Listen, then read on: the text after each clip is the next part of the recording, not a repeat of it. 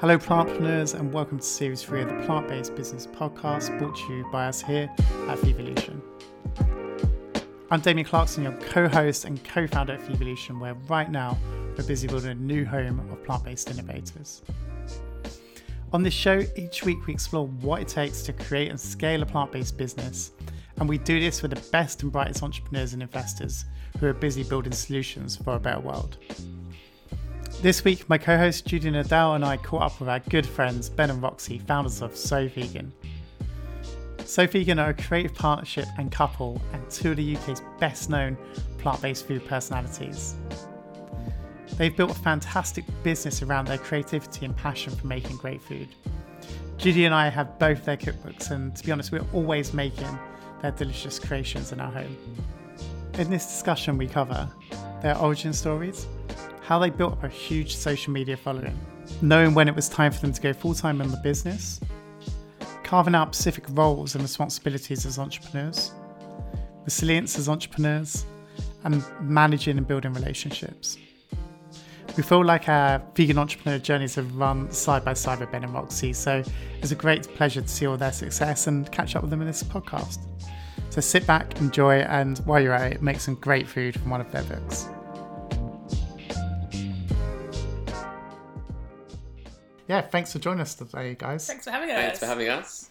Great. So, look, we know each other. Um, for for a few years, we've been like on this journey together, trying to like you know get people interested in in veganism as a, a mainstream idea. But for the listeners, let's, let's start at the beginning. Tell us a little bit about your backgrounds and were you always destined to be entrepreneurs? I was kind of always destined to be in music. So both my parents are musicians, and I kind of felt that that was my calling in life. I started playing the piano at age three and violin at the age of seven. And in my heart, that was like, this is my big dream. I want to be a musician. So I went on to university to study music and sound engineering, just because I was really interested in like the technical aspect of music as well. So I spent three years studying that, and then I did a placement year at Abbey Road Studios, and I was actually the first female to be in the studios at Abbey Road. And I was kind of oh, like, oh, wow. for me, it was like a big, a goal that I'd achieved. But weirdly enough, at the end of that year, I was like, I don't actually want to be a sound engineer anymore. And I think um, I kind of went back to playing violin. So I spent three years freelancing as a musician and kind of gigging, uh, starting new bands, playing in with corporate events, playing on the TV and things like that. But I still wasn't fulfilled enough. There was something inside me that I was like, this isn't 100% what I want to be doing. But after that, I got offered a job working for Coldplay in their in-house studio as an assistant, and I was like, "It's Coldplay. I've obviously got to do this job. This is going to be wicked." so I did that for you a few years. You can't say no to Coldplay. You can't say no one can say no to Coldplay, even if you're not a fan. Um, so I worked for them for a few years, and still there was this thing where I was like, "I'm not hundred percent satisfied." Uh, with what I'm doing, I couldn't really put my finger on it, but I had loads of projects on the side. No matter what job I had, I always had projects going on the side. Quite often with Ben, um, we were doing things together. And eventually we started So Vegan, and it wasn't really a business venture.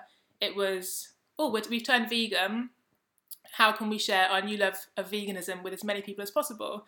And Ben had a camera. It was really exciting at the time. We were quite young. He had a camera. He'd created some videos. And we were like, why don't we create some recipe videos? So that was the project when I was working with Coldplay. That was for two years. I was working on So Vegan on the side as a hobby. And eventually we realised that Vegan could be a career.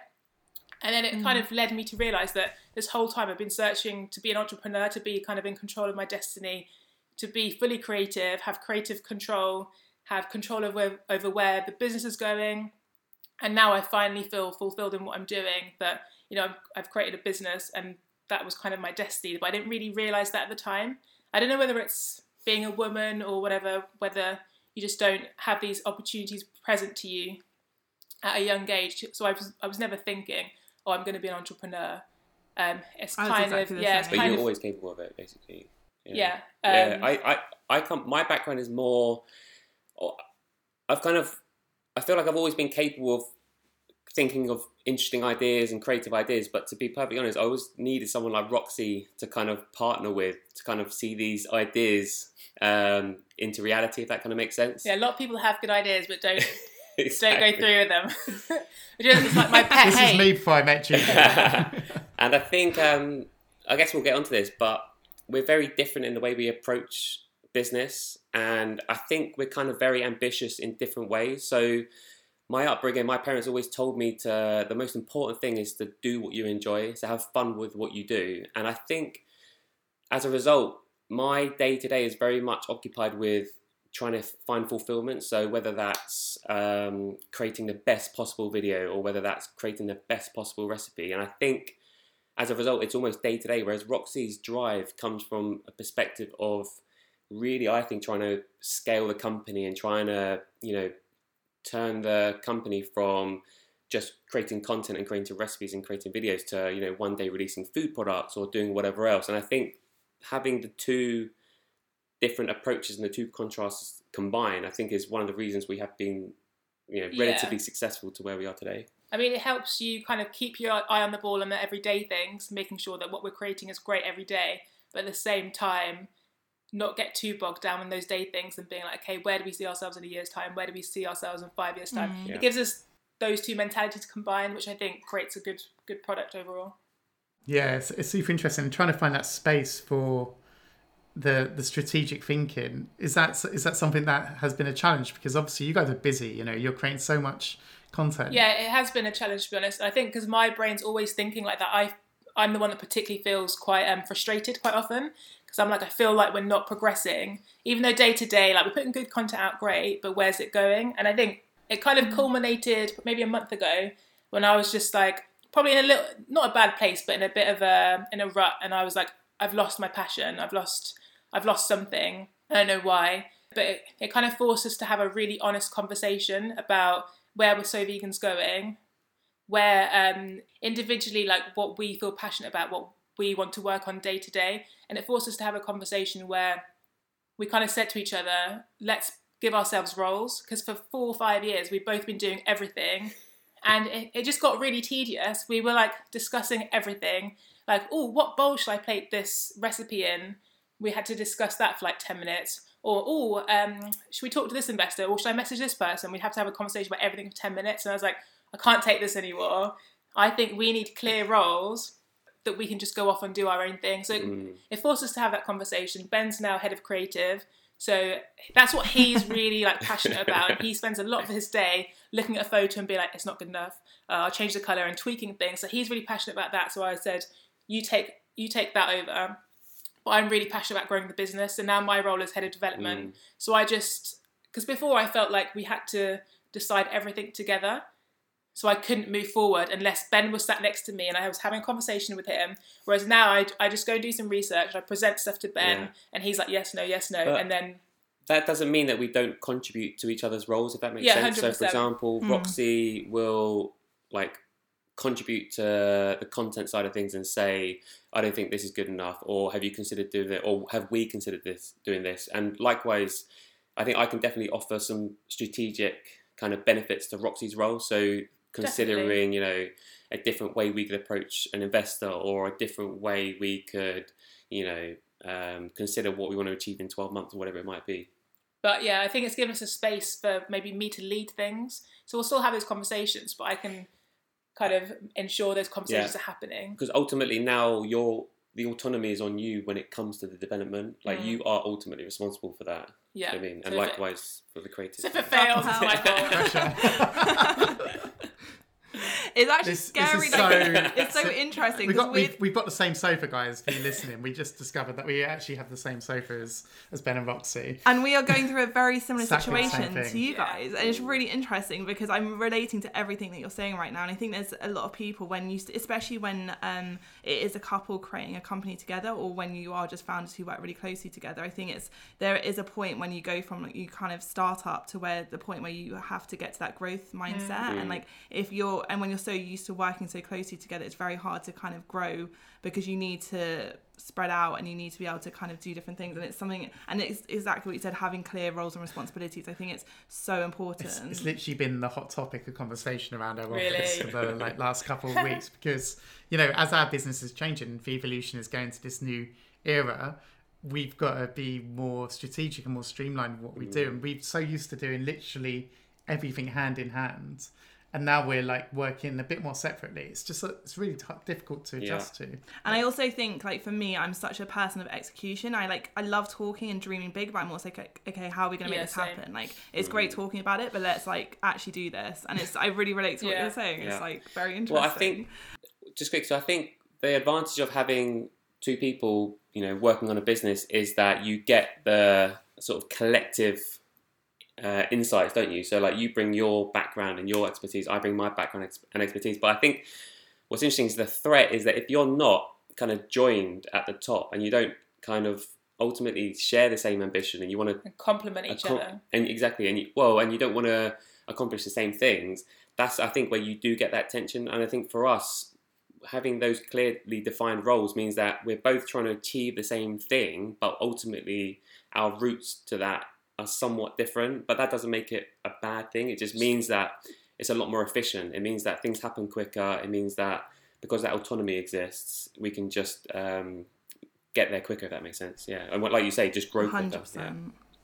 something that's interesting is you know like it started as you said from like a, a hobby passion project so vegan. It's like we're vegan we're so vegan we're just going to make some great great great food. And you know and it, it i guess it probably took you by surprise how quickly hmm. it grew and 100%. just to see like see you guys just really you know with the cookbooks and everything that's come after after the growth of the channel it's been it's been really rapid really if you in the if you look at it how did you know when was the time to kind of say okay this is now a business and we're going to quit our kind of really cool jobs at coldplay and and like h- when was that time and how did you know when to make that decision I Cash think- flow, really. I was literally, honestly. it's as basic as that Yeah. to a certain extent. Well, it's not basic, but I think just never underestimate how important it is to calculate your cash flow. And I think from a mindset perspective, which I think is where you're coming from, we always wanted to do this full time. That was always our ambition. I take that back actually. It, it was a hobby at the start, but as soon as we knew that there was potential, which was very soon after, within Mm. months, for example, we started having conversations like, right, where can this go to? What can we do with this? Cookbooks, etc., things like that. We were already destined to a certain extent, I think, to do it full time. But then, from a purely practical perspective, we made that switch purely when we started having an injection of capital, whether it's branded deals, whether it's signing our first book. That was, I think, the two. We, we signed a big branded deal and we also signed our first cookbook deal. And that's when our cash flow was like, right, you've now potentially got 11 months at this rate where your business will survive if you go on it full time and you pay yourself like a minimum wage. That's when we made the switch and we started going full time and we started introducing more expertise. We started hiring, um, we hired an intern for a while um, and we started trying to grow a lot quicker. But we did want to go full time soon. I remember again feeling frustrated because in my head I was like, okay, three months time we're going to go full time, and it and it wasn't happening. And I was like, oh my god, like this needs to happen soon. And because we were basically working two full time jobs as well, it was pretty intense. Our weekends were just taken up with So Vegan. Um, so it just also from like a mental point of view, we needed to give up our other jobs because it was just getting too much. Mm. Yeah, it's such a fine balance, isn't it? Because you don't want to kind of give up your like your kind of full time job so that you put the pressure financially on your kind of mm. passion, but then it's, there's a fine line where you can't give it your all until you are like fully into that job, and that's all you're thinking about. You're waking up, like breathing and thinking about that Yeah. job. With you guys, you've created such an incredible following. I mean, that's part of obviously like one of your main successes. Like you've just built this incredible community of people who are just you know passionate about what you're putting out, and also the like the way you do it is in such an inclusive way. It's just like you you know. I- I feel like that's what's like one of the main ways that veganism has gone mainstream. It's through kind of showing all the incredible things that you can do with plants, and you guys have been part of that. How did you go about building that community? Like, how did you, what you know, are there any tips that you can give like listeners? Because I think nowadays social media is a very difficult thing to kind of um, nail. Um, I think it's much harder on Instagram, especially to be able to kind of build that organic following. Like, what were the key things that you did at the beginning?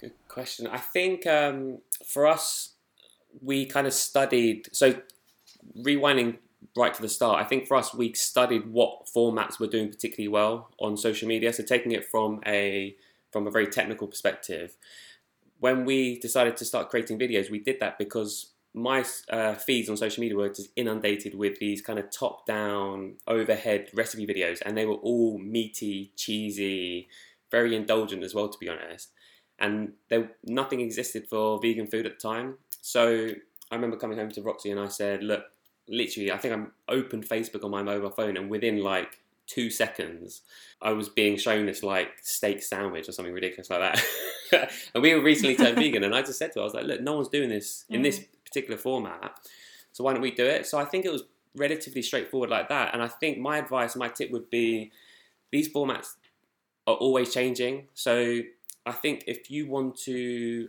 grow quickly, if you want to establish establish yourself on social media, the first thing to do is to understand the platform, do research. That is relatively basic, like you know, make some notes about what formats are doing particularly well, whether it's on YouTube, whether it's on Instagram, whether it's on Facebook and TikTok, for example, and trying to understand how you can approach that, but doing it in a new and interesting way. And for us, that was introducing mm. vegan food to that format. You just need to really learn and, and educate yourself about the platforms you're going to be posting content on. I think as well, speaking specifically about content creation, it takes a lot of time. And that's one thing you really have to bear in mind that if you want to, for example, create videos, we're talking for us uh, in the early days, we'd maybe spend you know up to a week testing a recipe you know a, half a dozen times on top of that we're then spending half a day filming on top of that we're probably spending a day, day editing yeah. and that's just for one video so it's really important to kind of appreciate that you know you need to put time aside to create certain like for us at least this kind of quality content that we wanted to create.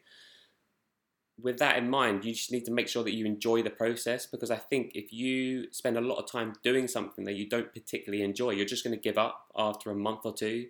And for us personally and i'm sure it's with you like we both enjoy like one of the, my favorite things to do is just test a recipe. I literally i'm in the kitchen it's my kind of like I'm not happy there. place, exactly. and literally, all I the radio's on, and I just spend that time, and it's work, isn't it? You know, this is what we do for a living, and I'm just there testing a recipe, and I just enjoy it so much, and I still enjoy filming. Uh, we have someone, Rebecca, who helps us edit videos now. She's fantastic, so we hand over a lot of the editing to to her. Um, but especially in the early days, we used to really enjoy the mm. entire start to end process, and I think if you're thinking of investing a lot of your time into doing something like this, you just have to make sure that you get fulfillment from it because you're just going to give up otherwise. So, one of the things I wanted to talk to you about was how you funded the business today.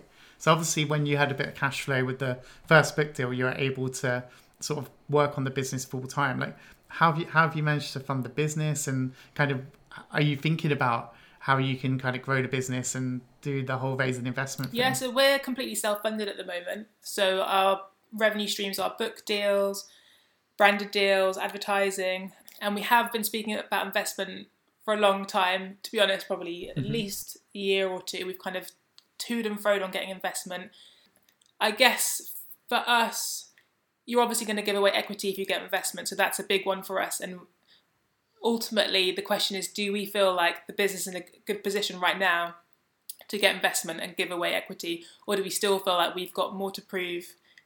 And can we get somewhere with investing our own money? Maybe if we're going to food products or whatever it is, build an MVP with a limited budget. So I think you can do a lot with not a lot of money. Mm-hmm. Build an MVP, get customer feedback, make sure product market fit is right, and then go for investment. So we're kind of in, we're always in two minds to be honest, and it's yeah, well, I think from two or three years ago, when we were quite naive to being entrepreneurs and starting a small business, I think we entered into it quite narrow-mindedly, thinking the only way you can scale a business is by getting investment. Because I think if you take a step back and you follow the news or whatever, you hear about X company gets millions of pounds of investment or whatever. You, you never really hear about the small businesses raising capital in alternative ways. Um, and I think we've reached a point of clarity quite recently, I think, which is we were kind of chasing investment and we spoke to a lot of investors and we were talking to them about percentages or, or equity in the region of 25 to 30%, for example, for quite a lot of money. But it kind of spooked us to a certain extent, thinking we think So Vegan is capable like big things, and we're now potentially giving away a sizable chunk of the business when we feel like we've still got quite a lot to prove. So we've kind of taken a step back and started to uh, try to really understand the alternative ways of raising money, whether it's business loans, whether it's grants that might be available, etc.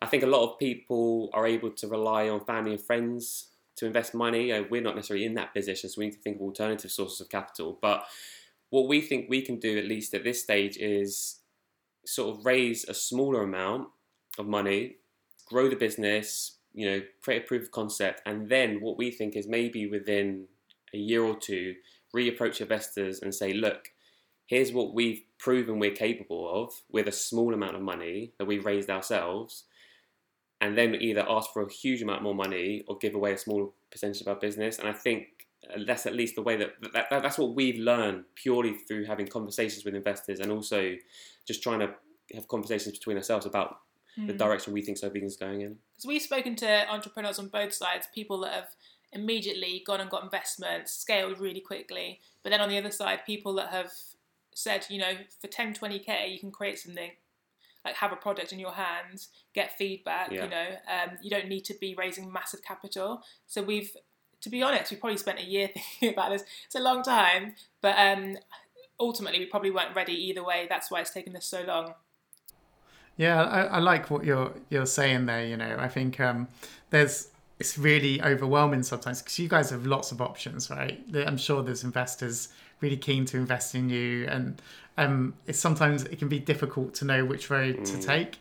And you know, Judy and I had a situation where we nearly took investment very mm. early in the business, and you know, we're really glad we didn't because we needed to work out the business a bit more and grow ourselves as entrepreneurs yeah. mm. before we were mm. ready to do that. So, so actually, sometimes waiting can be can be the right the right thing. It's it's tricky now though, I guess, with if you do want to look into products in the future, if you're going into retail, there's quite big demands on brands. If you're looking at a supermarket, like they're going to want promotional budgets, you yeah. know, starting at, you know, 15, 25,000 pounds. It's like, so there comes a point where I guess you have to like pick a route and, and go with it. Like, I think, I think what really may be a good option for you guys is that you've got such an amazing community, like a smaller bit of money to kind of prove, prove the concept yeah. or prove the MVP of what you want to yeah. develop could easily be done with the crowd. And I think you just do that in a heartbeat.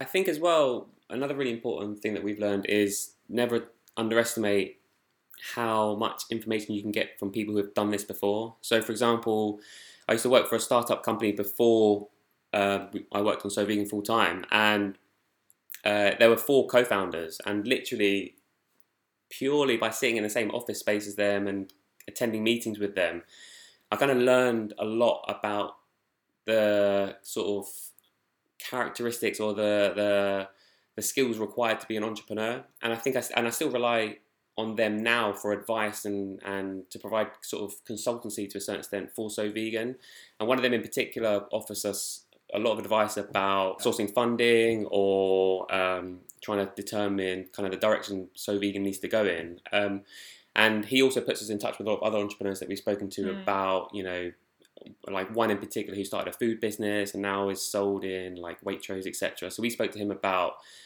capital required to launch a food business, and in our heads we were thinking we need to raise, you know, two hundred thousand pounds, like you said, and you need uh, to put hundred thousand pounds of that into marketing, etc. And he said one stage you will need to do that, but he started his business with fifteen thousand pounds. He developed the product he took that to distributors, he got them to buy into it, and then he started sort of selling quite small scale. But then as a result of that, started creating a cash flow, started bringing cash into the business, and then scaled upwards, and then got investment. And I was like, oh, hang on a minute. Mm. So hang on, a minute. you're suggesting that we need to raise what between ten to twenty, get this, you know, product developed to a certain extent. So it, it just, it, and that's not necessarily a route we're going to take, but it just made us rethink completely yeah. about the direction that we need to go in. And I think you've got such a big platform anyway. You've almost got your marketing yeah. channel exactly. down. You know, you're true believers. You know, if you bring out a product, me and Judy go to Sainsbury's or Ocado and, and pick it out. You know, because we see we see what you're doing. So I think you've got a lot of those people who will follow what you do anyway. So maybe their mm. marketing mm. Considerations, like you say, you can kind of um, take care of a lot of. Well, it's, it's also a great source of trying to determine what to do as well. So, for example, with our second book, uh, One Pot Vegan, we actually put polls out on our Facebook and Instagram channels to say to people without giving away the fact we're coming out with the second book, but just saying what recipes do you want to see most. So we kind of listed, you know, you know, fast recipes, low ingredient recipes, and then we obviously listed one pot recipes. And I think it was the overwhelming Mm. choice amongst our community. So then we went to a publisher and we said, look, we've had thousands, you know, tens of thousands of people answer this poll, and the majority answer is that people want a one pot recipes. And I think that was definitely clincher in terms of trying to get that second cookbook deal. Yeah. Oh, well, uh, I love the um the fish burgers, the chickpea fish. Oh my god, burgers. that's so and make them almost almost weekly um, in the breadcrumbs. I think they're absolutely amazing. We really love your we love love your cookbooks. you. Really big fans. Yeah, we always Oh, use them. you. And how did your how did your first one come about? Like, and how was that process of creating? Yeah, the book? process of, 'Cause- like- because we we have like looked into it Yeah. a little bit, and um, it's just really interesting. It also is crazy how much work goes into it and how qu- how quick the turnaround is as well. Because you kind of think when people put a book together, you know, especially a cookbook, you think, oh, it's going to take like a lot of time. But most people we've spoken to, they do it so quickly. The photography, the recipe, everything, it's super. I think because the vegan movement is so kind of like hot at the moment, publishers and the market is getting more and more crowded. There's no doubt about that, especially with cookbooks. So publishers, when they find a book, especially a concept that they like, they're like, we need to jump on this soon because we don't want anyone else to bring out a book that's similar. So we both with both books, we've had this similar situation where the publisher's like, oh, this is a great concept. Let's go with it ASAP. So we've had like literally three, two, three months to write cookbooks, which is it's nuts. It's it's like, it is, has been the most intense thing ever. so in terms of pitching for a book with So Vegan and Five, we were actually pitching. I don't even know what it was. It, it wasn't a five ingredient book It was at all. more of a generic, like, Yeah, you know, think- 100 vegan recipes. Buy So Vegan, like your favorite uh, vegan recipes. Um, and we spoke to a lot of publishers. Veganism was just on the rise then. Um, ears were pricking up.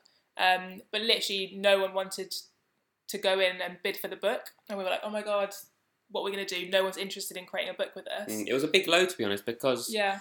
we'd attended quite a few meetings with publishers. We got our hopes up, and you know, it's a big step for our business, basically, this is to get we our was- first cookbook deal. This is when we were still working full time. So we were like, if we can get a book deal, Yeah, exactly. this is going to be our gateway to kind of work full time on So Vegan. So we were putting quite a lot of pressure on getting this book deal. So, so it didn't happen first time round. So then we kind of went back to the drawing board and we were like, we've got a few options here. We either forget the book deal and we focus on branding partnerships and other revenue streams. Two, we regroup, come up with a new concept. Um, Well, I remember it.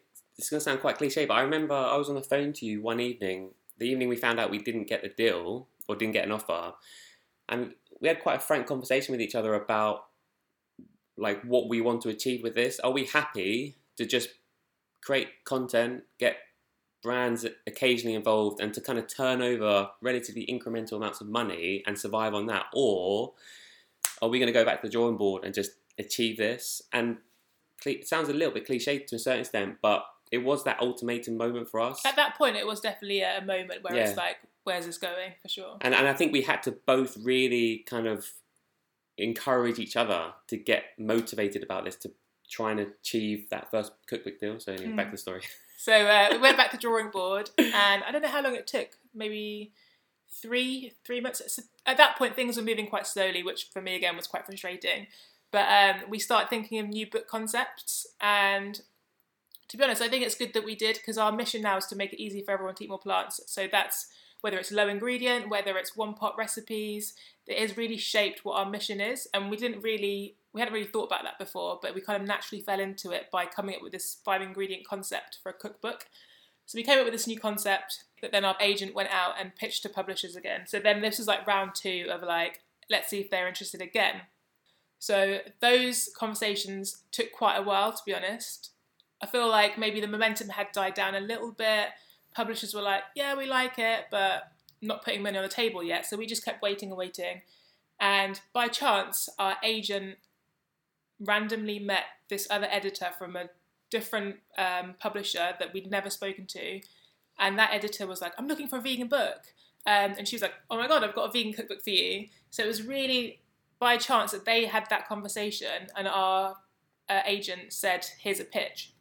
So she immediately loved it, put money on the table. And because that publisher put money on the table, and then the two publishers came in and started putting money on the table, and suddenly you're in a, you're in, you're in a, um, Bidding what do you call it, a auction. Auction, exactly. And we're like, we've gone from basically no publisher wanting us to now three people being in on it. Well, it just goes to show that I think as soon as one publisher validated it, the other publishers were like, oh, okay, well, you know, this has got legs. Why don't we bid for it as well? So we just needed that one person to believe in us, essentially, for it then to kind of, you know, roll into other publishers. Yeah. Question: Did you go with the person who put the first Yeah. bid in? Just because we were, Oh, no. they were just like they obviously believe in it from the get go. But, but Yeah. I think this has been a learning as well in the sense. Yeah. Um, I think what we did is we, and I think it was the, it turned out to be the right decision. But we put our faith in somebody who put faith in us, and I think that's not always necessarily the right decision because I think when you run a business, you do need to look out for number one, which is you know your business, and obviously we like to think we've got a social kind of aspect to it as well, which is environmental, which is the welfare of animals, but ultimately we need our business to, survive. So I think Mm. it's really interesting that we kind of there was a human side of us which took over. We were like, oh, you know, this is the publisher that believed in us first. Let's go with them. Whereas, you know, in hindsight, who knows? Maybe we could have gone with another publisher. It would have been more successful. Who knows? Uh, and then One Pot Vegan came out in July. Yeah, but with a Couple- different publisher. So we went out and pitched again to different publishers, and we're really happy now. We're with Jamie Oliver's publisher, so they're special. Like they specialize in cookery books, which is fantastic for us. Um, so yeah, that's been our journey. One of the things we wanted to talk about was we've we've touched on this a little bit already. You guys um, kind of went from influencers to full time people running a business, and with that, there's a lot of change. Like one of the big ones is having a team. So how did you go about like you know the managing of people, finding the right people, and kind of the responsibilities that come with that? Yeah, so we as soon as we went full time, we had enough capital in the business to be able to expand the team effectively. So we said to each other, let's find somebody who ultimately can help out with various aspects of the business. So whether it's content creation, it could be recipe development, it could be administration as well. And we effectively just hired an intern, um, and she was fantastic. She was brilliant. But I think over time, what it dawned on us was um, we didn't actually need somebody to help out with everything. We needed somebody to help out with one specific aspect of our business, which was taking up the most amount of time, and that's video editing. So what we now what we've now done is we've uh, we work with a freelancer, Rebecca, who I mentioned earlier, who is the best video editor. Honestly, she's incredibly quick. She's really her attention to de- detail is fantastic as well. And it's just a, been a real learning process for us where I think naively to a certain extent, we kind of jumped into the prospect of being employers without really kind of taking a step back to determine what areas of the business we actually would be most strategic to bring somebody into. Um, so we've now taken on kind of full responsibility when it comes to well we've always done recipe development and video production but we hand over almost the entirety of the video editing which takes up the most amount of our time to somebody else and that means that we now have more time to talk about you know scaling the business about you know potentially releasing products things like that um, so that, that was a real learning curve for us It's also um, PAYE versus having someone self-employed. So we initially when we had the intern, she was PAYE. You have to create enough work for five days a week. Whereas with Rebecca, she comes in three days a week. She's self-employed. We know on those three days there's going to be videos to edit. There's no like, oh, we we couldn't film a video on Monday, so there's nothing to do. Um, Well, I think just to rewind, I think when we hired our intern on PAYE, I think personally, I'm sure it's the same with you. I, felt a sense of reward knowing that we were giving somebody the 100%. stability in providing them the sick pay, providing them with the holiday Yeah. pay, etc. It's just for us from a purely administrative perspective, it was just more workload for us. Whereas obviously when we work with a uh, freelancer, there's more flexibility in that we can pay them more money per day, but ultimately there's more flexibility when it comes to The Rebecca days- taking time off and things like that. Yeah, the days that are worked. Also, like admin wise, it's just an invoice. You don't have to work out national insurance contributions, all that kind of thing. So it is uh, something to consider if you're going to employ someone on PAYE. You have to do all those calculations, all those kinds of things. Yeah. So that was another learning curve for us because I was like, oh my god, how do I calculate this? And, and so your team at the moment is still quite lean. It's you guys and then a video editor. Um, Very. you don't. Do you have any financial director and or anyone like that helping? No, No, but there's no. other ways for us. There's, there's never been other ways to grow the team without spending money. For instance, getting a manager. So um, Mm. she just takes commission on uh, money that's coming in from branding partnerships.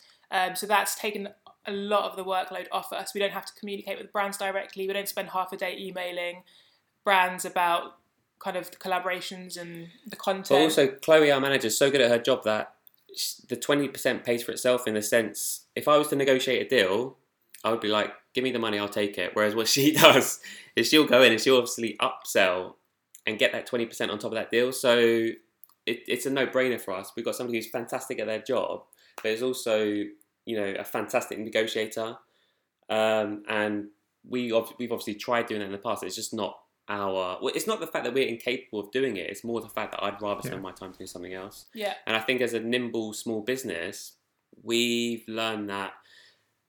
Again, this might be specific to our area of field, but we work with people who can kind of earn money when we earn money. So, for example, we've got a book agent; they take a commission every time we get a book. We've got a manager; they she takes a commission every time we get a branded deal or anything like that. Um, and likewise, well, this is maybe not similar, but we've kind of extended our freelancer team. So we work with another video editor who um, edits a lot of our YouTube videos, for example. So it does that in a particular style different to what Rebecca does. So we're quite nimble in that sense, and I feel like um, as a small business, that's a huge advantage because it means that you can kind of lean on people to do different things without having that huge, well, not huge, but that potential. Um, cash coming out every month. exactly, yeah.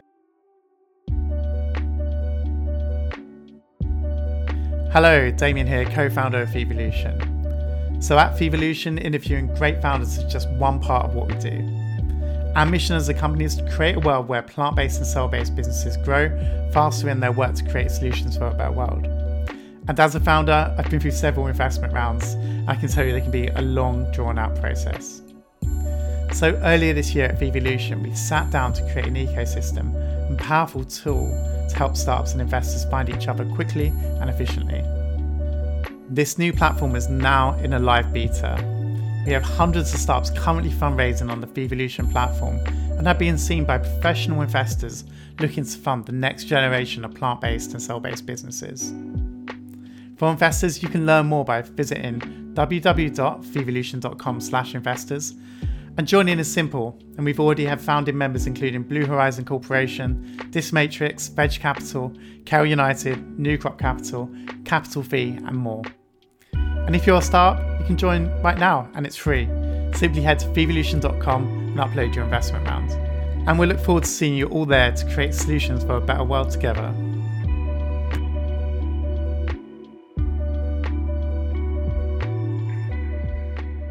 burnout is something that's really real for entrepreneurs. You know, so many people who've been on this show have like really been to the bottom of the the barrel, and you know, and have ma- found ways to come back. Like, have you guys ever felt like you've been teetering on the burnout, um, uh, the burnout zone, I guess? And um, and like you said, walking the dog is one of the routines you found to help you. But are there any other things you sort of implement that help you stay kind of sane? Yeah, I think it's not putting too much pressure on yourself. Quite often, I'll open Instagram and there'll be someone on stories. 5:50 a.m. Been to the gym today. Make sure you make your like to-do list. Then you like go smash the day, and you're like, it's 5:30 in the morning. Like this is the kind of thing that will make me feel a bit anxious. That I'm it's 7:30. I'm still in bed. But you just have to just take a little rain check and be like, you know what? This is my whole life. I can't wake up at 5.30 mm. work through the whole day smash every day and like be a super achiever it's just the reality of it like i think recently maybe with getting bento as well um it's kind of really hit home that in order for this to work long term um it has to be a way of life it can't just be like you know, I'm going to be amazing every single day at Yeah. five thirty in the morning. I'm going to wake up, a do my yoga, go to the gym, then I come back, have a coffee, have breakfast. I'm going to jump on emails, and I'm going to like do a massive deal. It's like it's not going to work like that. We have to try and like interweave it with like, oh, I need to do the washing. Oh, we work from home. I need to just like tidy up the flat a Yeah, bit. exactly. I need Oh, to bent- hoover. Yeah, I need to hoover. or like bento's playing around. Maybe I need to play with bento for a bit. Yeah. That's something I've really struggled with, to be honest, because I was like, Ben, why are you not here at nine o'clock? We agreed with what's starting at nine. And Ben would be like, but the bedroom's a mess. I don't want to work in a in a untidy flat. And I'm just like, but we have to start working now. And I've slowly realised that so vegan is literally our whole life. Even when I make breakfast in the morning at like eight thirty, I take a photo for Instagram. That's technically like working really. So for it to be a realistic life, I need to relax a bit and just kind of go with the Mm, flow. there That obviously have structure to the day, but don't beat myself up if I haven't started work at Mm. six a.m. and you know achieved all these things during the day. Yeah, I think one of the cliches with being an entrepreneur, I think at least, is having to work day and night. And to a certain extent, there is truth in that for sure. And we certainly experienced it, I think, earlier on where we were working two Yeah. jobs. You know, So Vegan was our kind of side hustle, and we literally had zero time. Evenings and weekends were spent working on So Vegan. And I think it was certainly the case for the start because I feel like we had a huge point to prove. But I think what we've learned, like Roxy's touching on, is we achieve the same amount we do now than we did previously. It's just we're more efficient with our time, I think.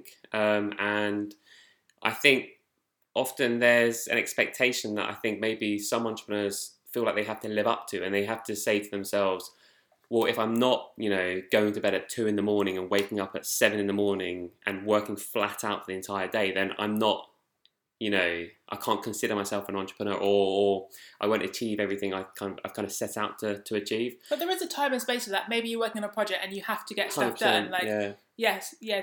If you have to, you have to. Well, exactly. So, for example, when we're given two to three months to write a book, we kind of don't really have a choice. We literally have to work on top of each other. Things get quite complicated, but we know that there's a goal there that we need to achieve. Mm.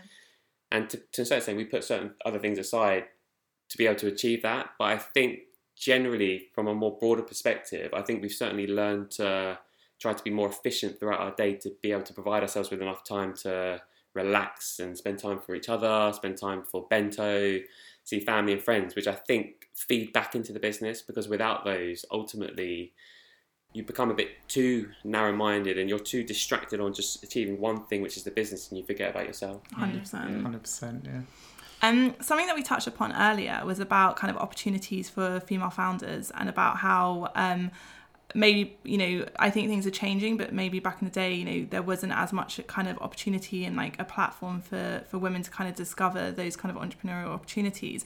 And something I think that's been amplified over the past few months as well is like lack of representation and opportunities for black-owned vegan businesses. And I know it's something you guys have spoken about on your channel, um, and it's something that we're really trying to think, especially with this new platform, how can we really create and amplify, um, you know, kind of black-owned vegan businesses, you know, female founders, um, you know, people of color founders. Like, how can we like, you know, make sure that we're providing these opportunities so that we're able to kind of bridge this gap? Because I think there's so many amazing startups, but there's not many startups who've gone from kind of start phase to scale up phase where they've been able to kind of raise the, the right investment they need to to get to that next stage. And um, I'm just wondering, like, how like you know, because I know it's something that you guys and I've spoken to Roxy as well in the past about it. Like, is it something that you're like thinking with your channel or something that you could help, or any tips? Just I think to people listening, how they can be, I guess, more aware and like even with like say hiring, for example, like how people can be more aware, just so that within the plant-based movement, we kind of make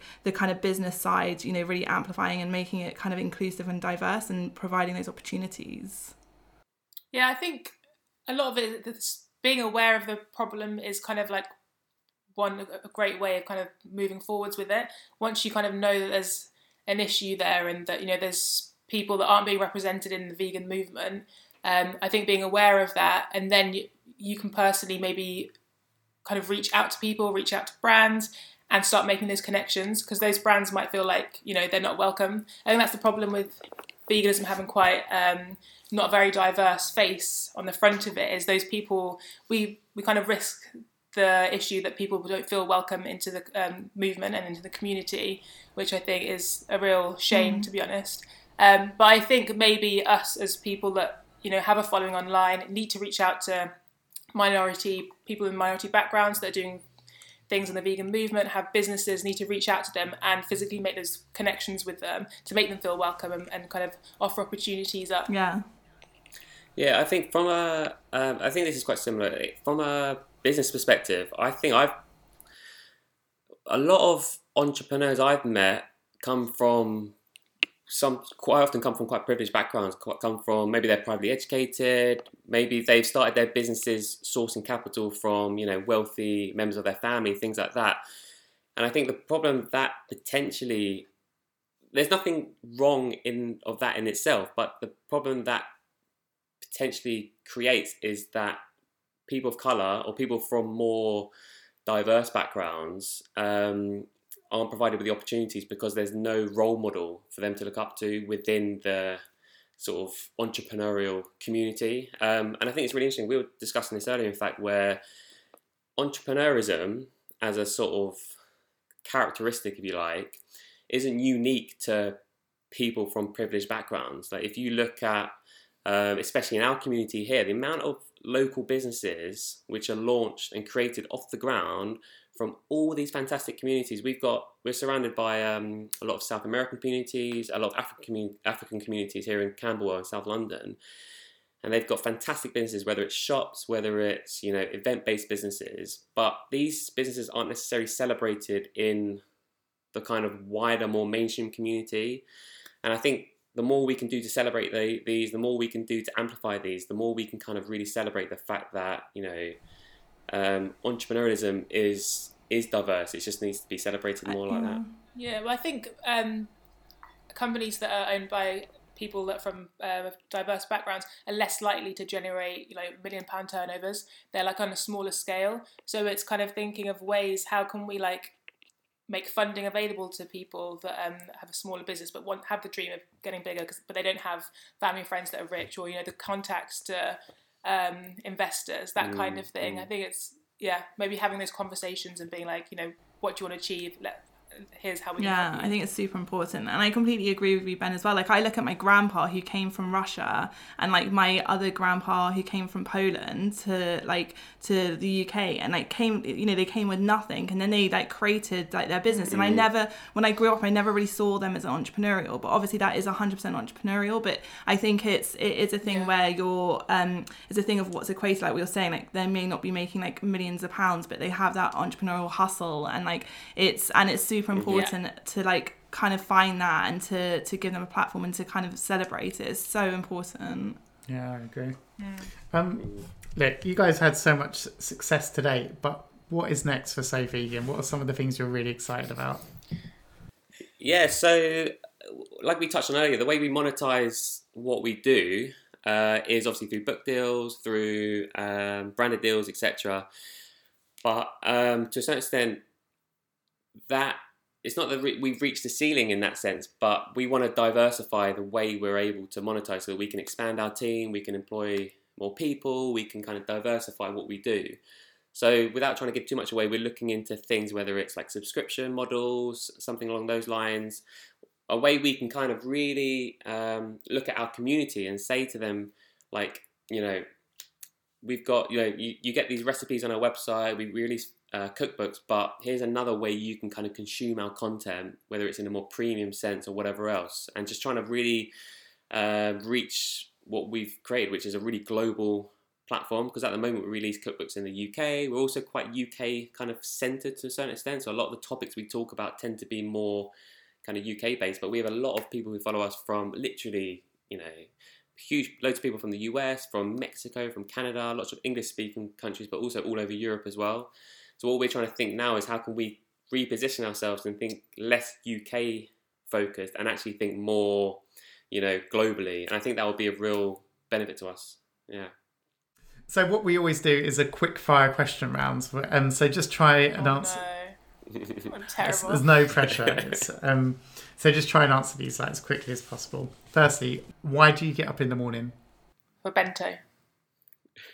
What problem are you trying to solve with your business? Uh, we are trying to make vegan food more accessible uh, so that more people can enjoy the benefits of a plant-based lifestyle. This one's a, one that people get a bit stuck on. What resource has had the biggest impact on your business so far? Can it be something really mm-hmm. practical, like a yeah. camera? Yeah, hundred percent. Yeah.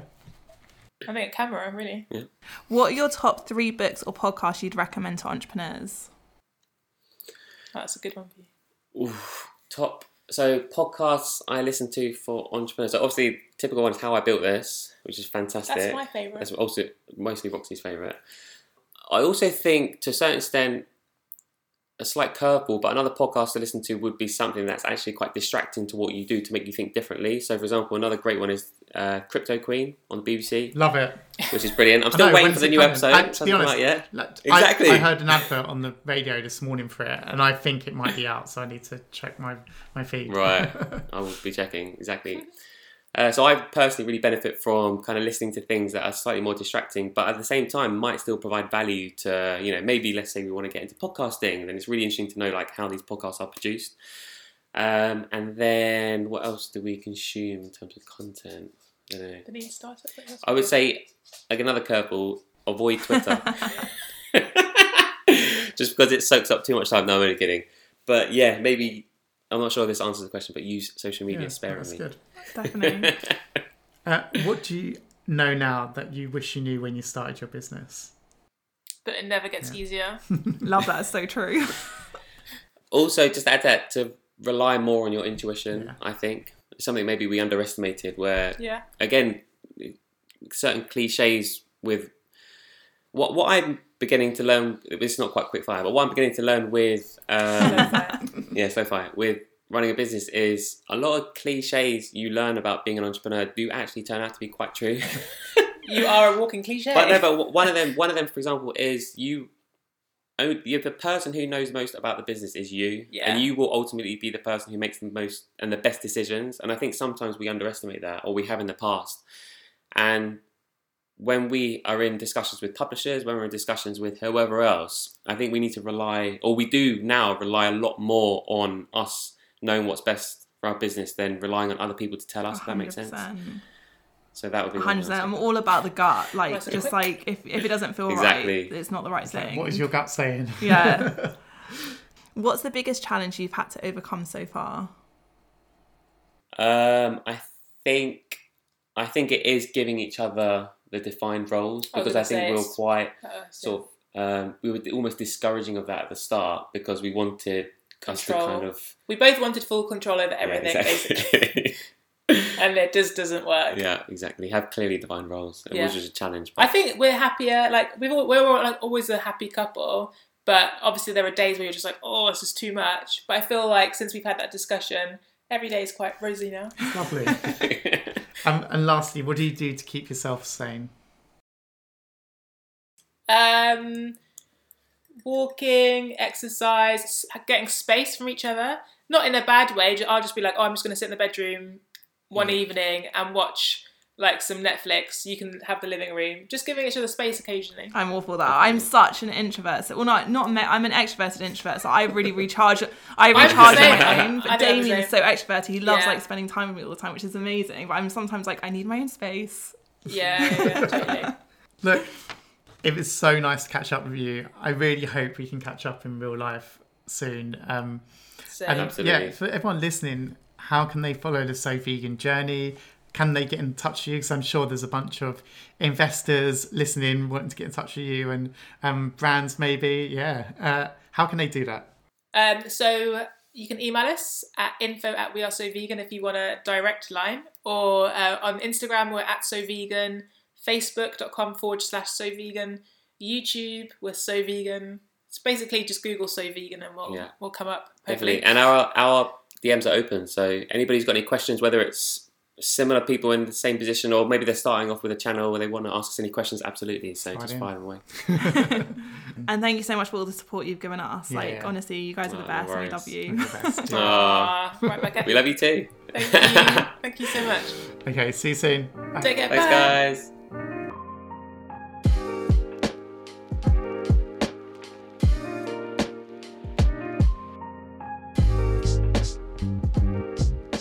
Hello, Damien here, and thank you for listening to this episode of the Plant Based Business Podcast brought to you by us here at Vevolution.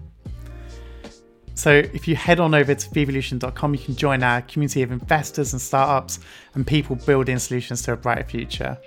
And if you enjoyed this show, please head on over to Apple Podcasts and leave us a positive review. It really helps us in getting the message out there and getting more people to discover all the positive stories that we're sharing.